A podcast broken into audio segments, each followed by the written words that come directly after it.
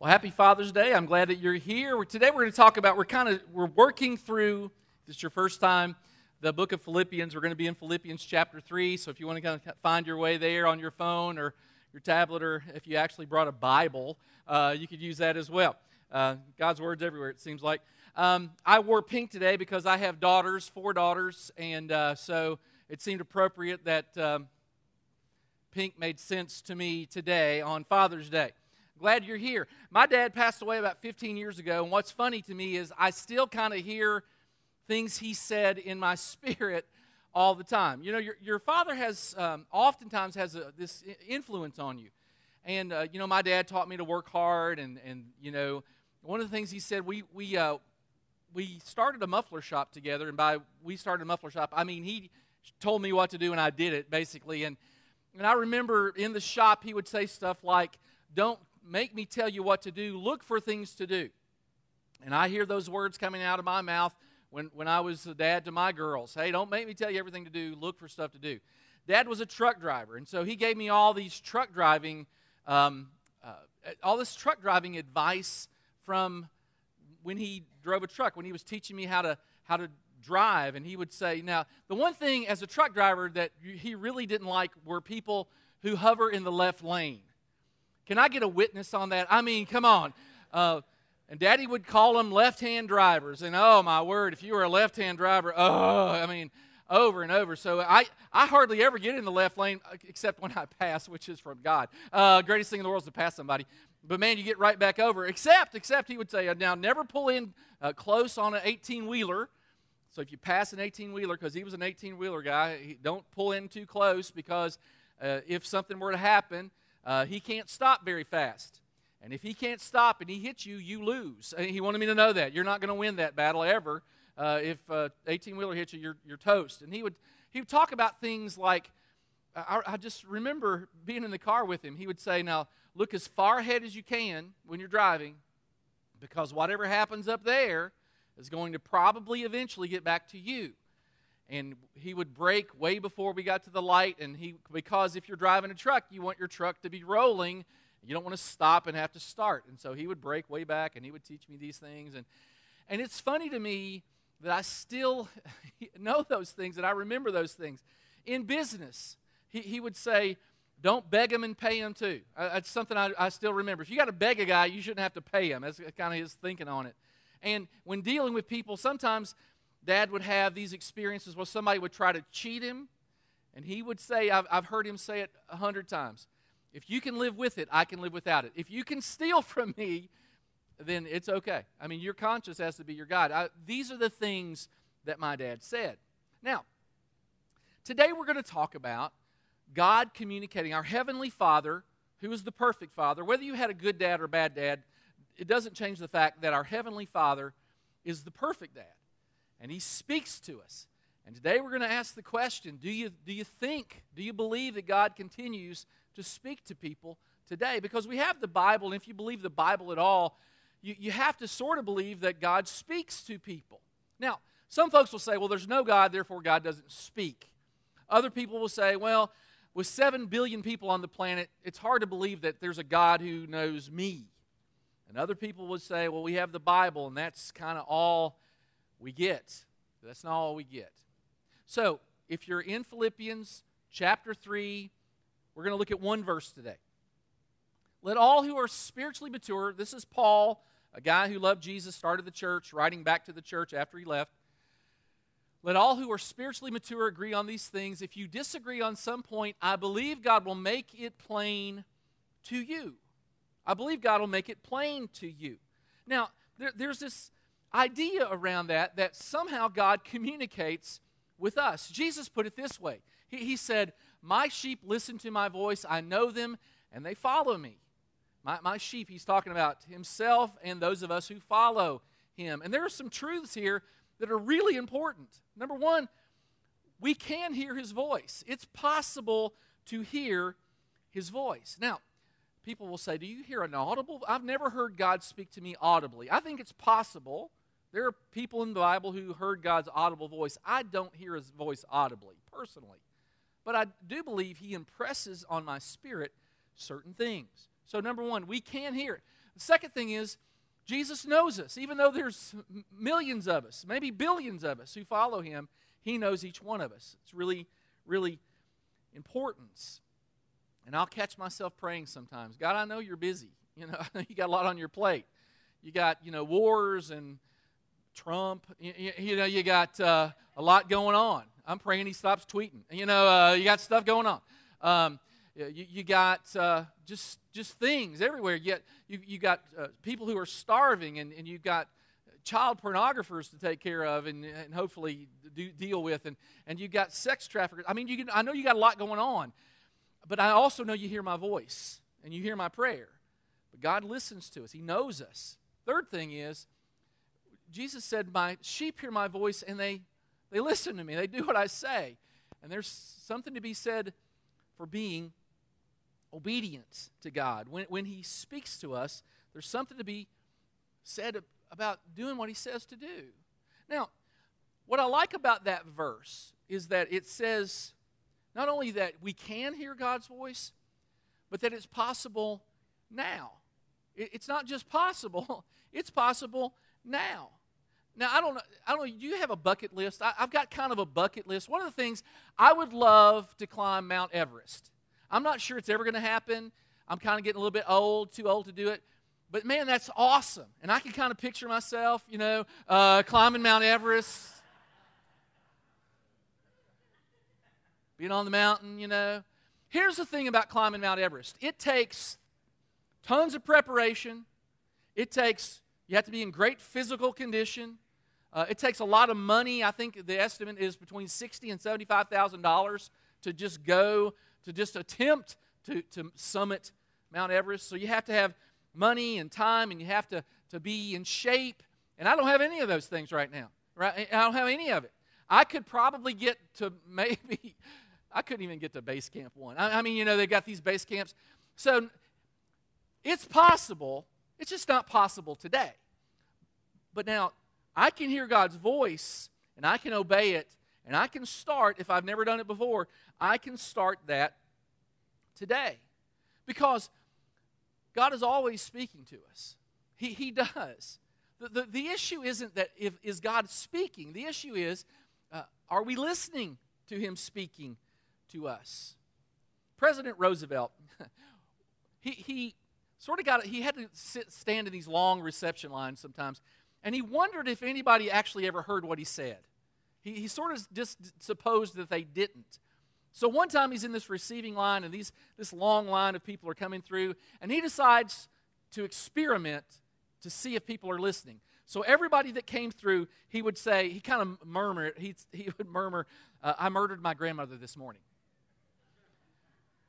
And he, he he recounts this story, recounted this story that people, person after person would say, marvelous, you're doing a great job, you know, uh, uh, keep up the good work. Except the ambassador to Bolivia, kind of one of the last guys. He heard him, and he leaned in, and, and he said, I'm sure she deserved it. Uh, so the problem isn't that God isn't speaking. I, I believe God wants us to know his will. I don't even think he, he he's hiding it from us. I think God wants us to know what to do. We have a misunderstanding sometimes of what we think God wants us to do or how that's going to look. Some of us want God to tell us every decision to make, and that's just not how this works. So, what we need to understand, let, let's sort of back up just a bit. Communication is simply guiding someone else's thoughts. Right now, I'm speaking to you. I'm using words, hopefully, that you understand. Um, these sentences that I'm speaking are causing you to think something that you wouldn't have thought otherwise. It could be like, I wonder if he's ever going to get done. You know, is he going to make a point? What's for lunch? I, I don't know what you're thinking. But hopefully we're guiding you in a thought towards something. That's what communication is. Uh, and, and we have writing, and we write, and we read little symbols that make words to us. And, and it's communication. That's what communication is. It guides my thoughts. Communication is guiding a person's thoughts. Now, I'm a finite being, and I have a certain way that I can guide your thoughts. I can write you. I can speak to you. I might, you know, gesture you. If you've ever been driving, people communicate to you through gestures on, on occasion. Okay, there's ways. But we're finite. We, we're limited. God is infinite. He's all-powerful. Uh, the word is omniscient. I mean, he can do anything he wants to.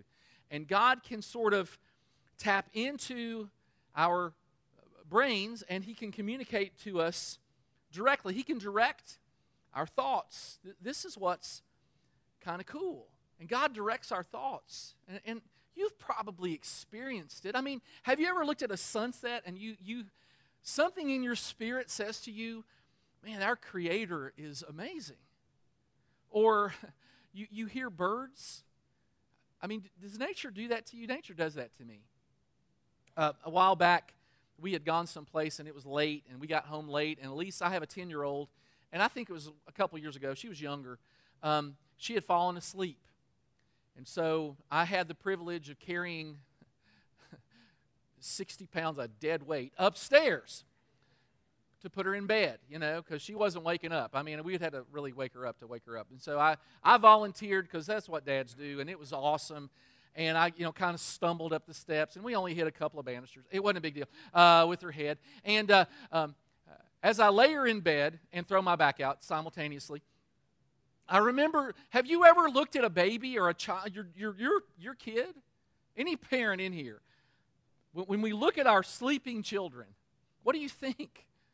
It's like, oh my word, I wish they were like this all the time. Uh, she never shuts up. Uh, you know, um, no, we, we think, we think, oh man, look, look at her. I looked. I, I remember this prolonged look. It, it was just one of those moments, and and I, I could hear God speaking to my spirit again, not audibly, but he he said to me, "The way you feel about that little girl is the way I feel about you, only more." Now, am I sh- am I sure that was God speaking to me? I'm not sure, but it does sort of. It's in line with Scripture where it says the Spirit himself testifies to our spirit that we are his children. And I looked at that little girl, and I was proud of, of her, and I was proud to be her dad. And it was as if God was saying, you know, I'm proud to be your dad. Now, here's something that we have to understand. This is a warning. Because this is a dangerous topic, frankly. Whenever we say we have an impression this is God wants what, what God wants us to do, we never want to put words in God's mouth. We have to make certain. We're going to talk about that just, just a minute. You have to make sure you're certain this is God's will for your life. I went to a Christian college. Oftentimes you would hear people at Christian college, almost always a guy, say to other people on Christian college, usually a girl, this is the line. God told me you're the person I'm supposed to marry. This is typically followed with, so when God gets around to telling me we'll be good to go, until then, I don't ever want to see you again. That, that's kind of how that goes down. And Christian college, I mean, Christian college, the pickup lines at the Christian college, they are awesome. I heard a guy one time say, uh, honey, now I know why Solomon only had seven hundred wives. He never met you. I, I mean, that that is that's gold right there. Girl, I didn't know angels flew this low. Mm, that, that's one of them. I'm not usually a prophet, but I see us together. I mean, that's, just, that's the best. I love that. Honey, for you, I'd slay two Goliaths. Oh, I mean, wow. Uh, you float my ark. I, I mean, who? What woman wouldn't melt at that? I don't believe in predestination until now. Oh, I mean, that's... Is it a sin that you stole my heart? That, that's a good one. And, and I put the stud in Bible study. I, I mean, that that is really good. And my favorite, my favorite. So last night I was reading through the book of Numbers, and I noticed I don't have yours. Mm, boom.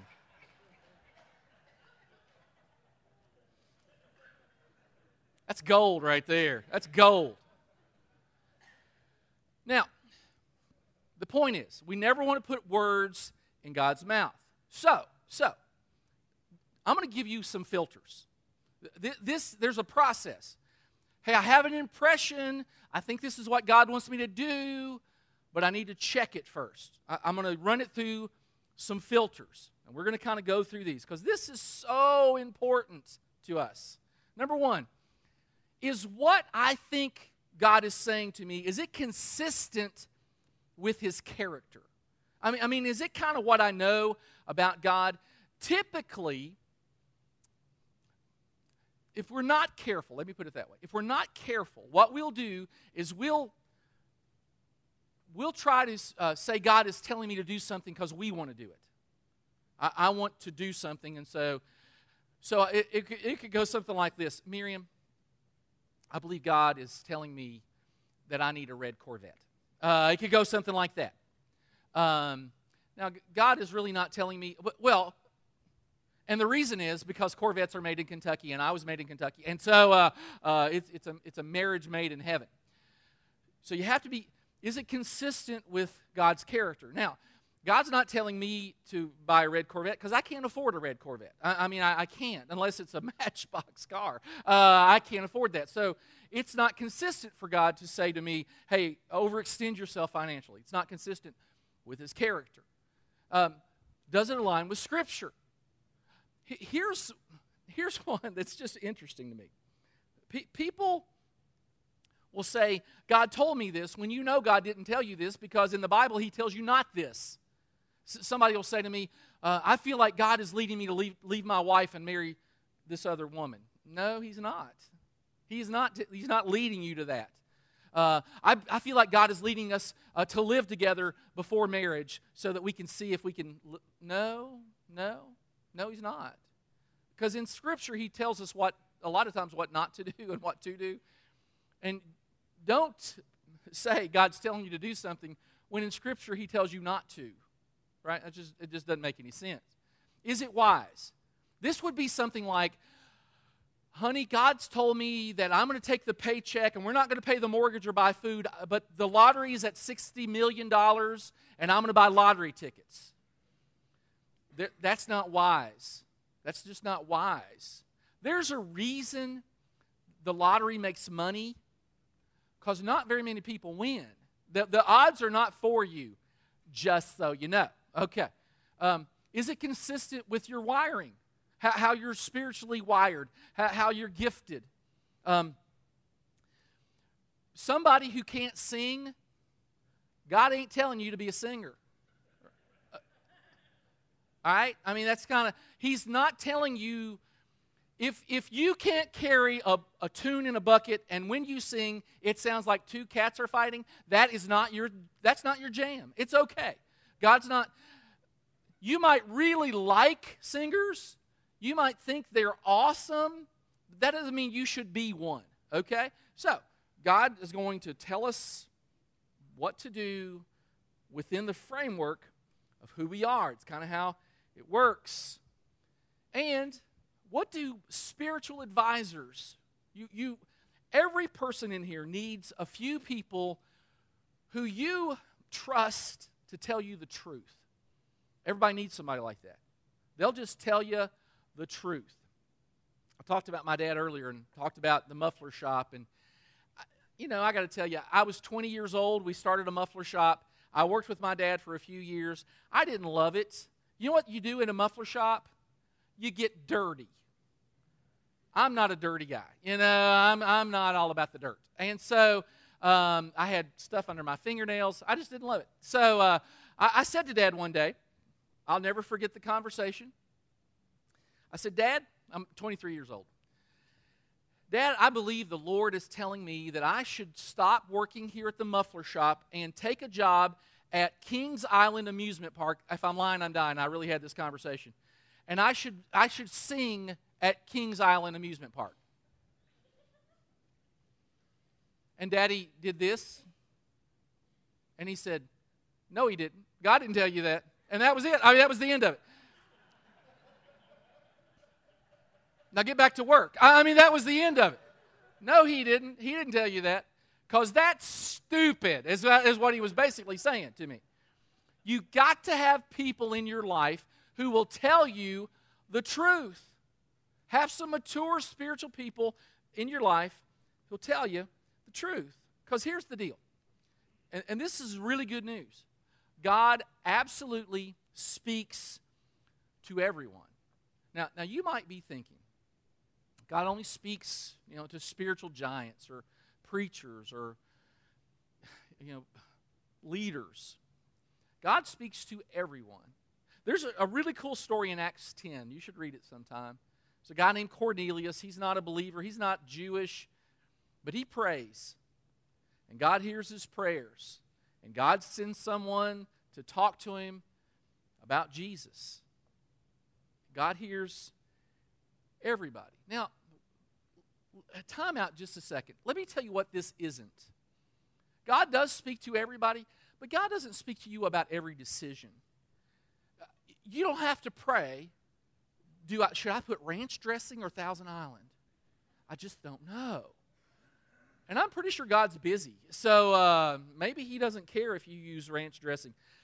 God doesn't tell you which clothes to pick out particularly. And I'll, although I've seen some people that could use the help. Uh, have you been to Walmart in the pajama bottoms? I mean, really, uh, seriously.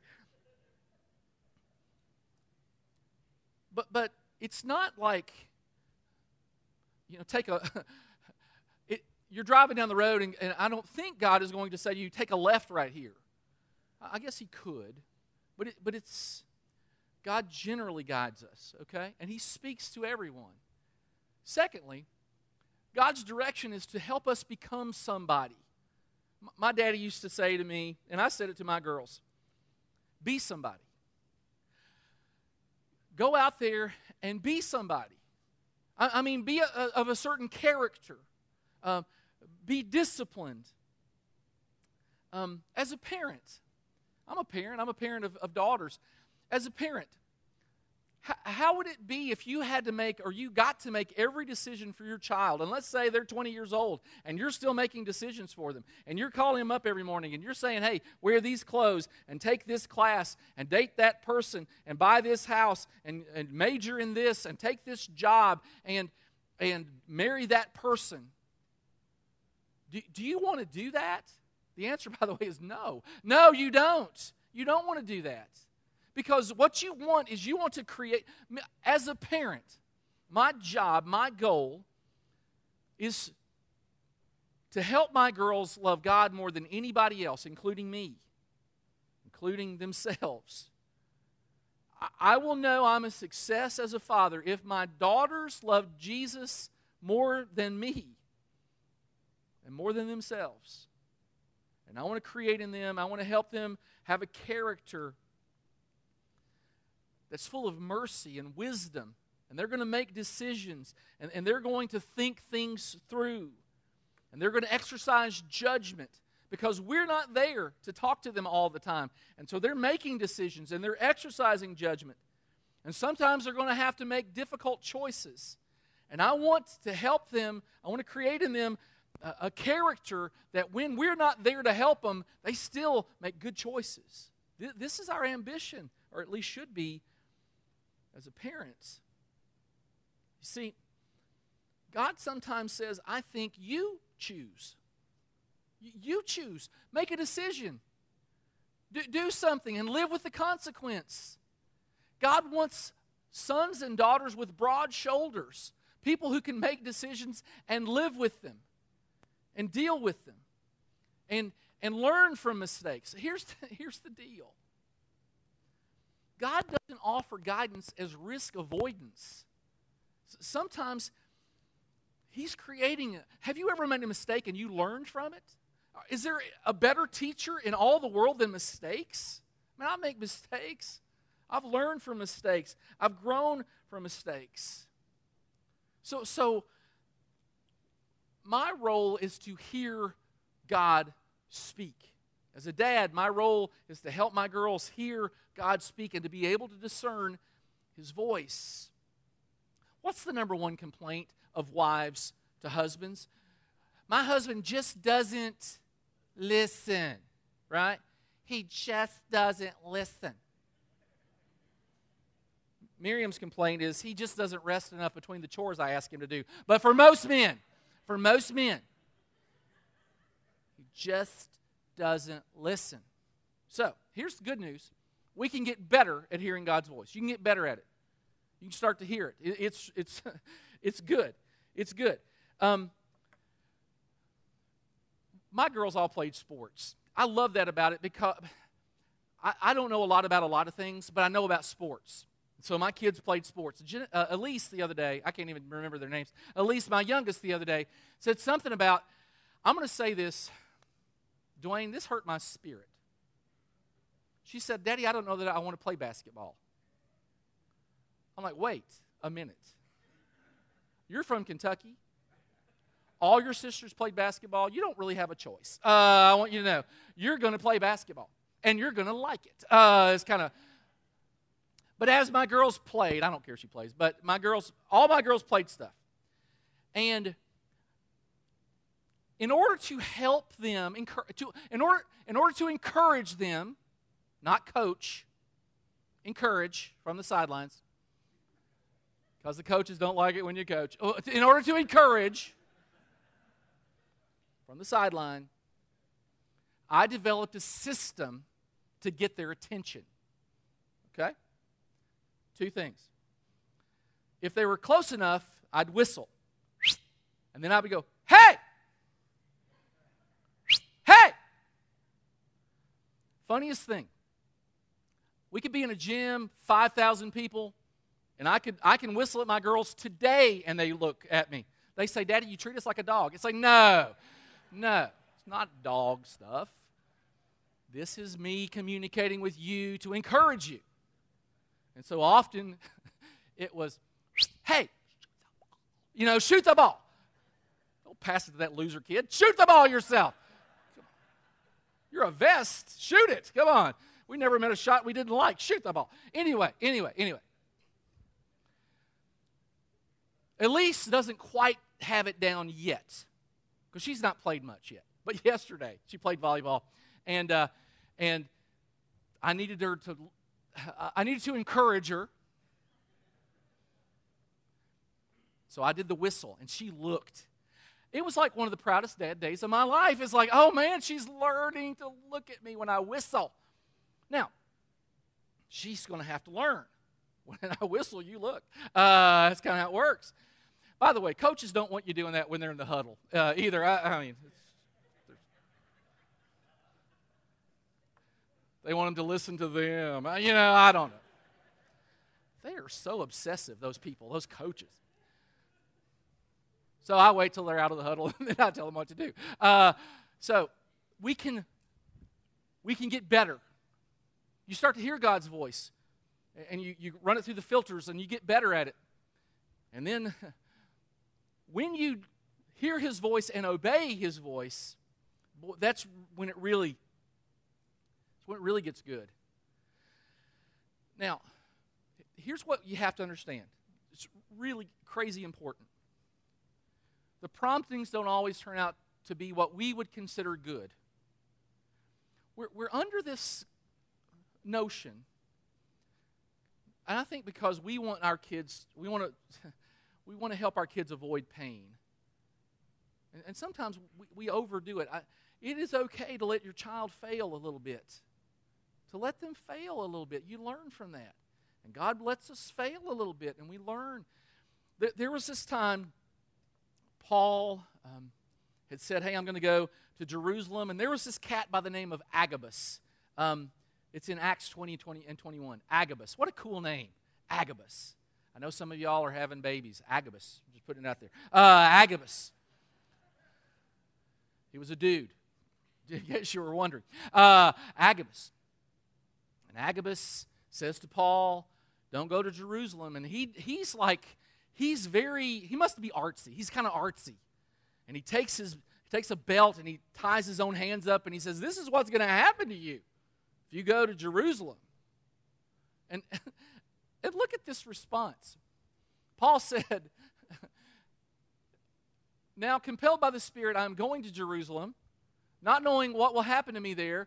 I only know that in every city the Holy Spirit warns me that prison and hardships are facing me. I get that following the Spirit is going to not always be good. It, it might be difficult. It might be challenging. I get that. I'm down with that. I'm going to obey God's voice even if it's difficult. You have to commit, God, whatever it is, whatever it is, I am going to be down with whatever you tell me to do. I agree to do it before I even know what it is. Because here's the truth. If we choose to, if we choose not to be led by the Spirit, we are choosing a minimal life impact. You, you, you're just choosing boredom. You're choosing irrelevance. You're, you're choosing... You, you, you have the capability, you and I have the capability of being directed by God, and we could choose not to. And, and, and Paul basically, think about this. If he had said, well, I really don't want that whole prison thing. I'm not really down with going to prison and being beaten and being falsely accused and having people say stuff about me that's not true. Paul was like, I'm going because this is the best thing for me, for the kingdom. I'm here to serve Jesus. I'm going to do what he tells me to do. So here's the truth. God still speaks, and the Spirit still guides. We probably ought to have two questions. Question number one is, are we listening? And question number two, if we're listening, are we willing to obey? Even if it isn't what we would consider something good. Could, could I go do something that isn't pleasant if God asked me to? God still speaks, and he speaks to everyone. And we can get better at hearing his voice. We have those filters, and now you know what they are. I put them on paper so you could take it with you. Maybe you cut that little piece out and put it in your Bible. You have a decision to make. You look at the, the five filters so you know that you're going to make a wise decision. Let's pray. Father, we thank you for how much you love us. We thank you for guiding us, and we thank you for speaking.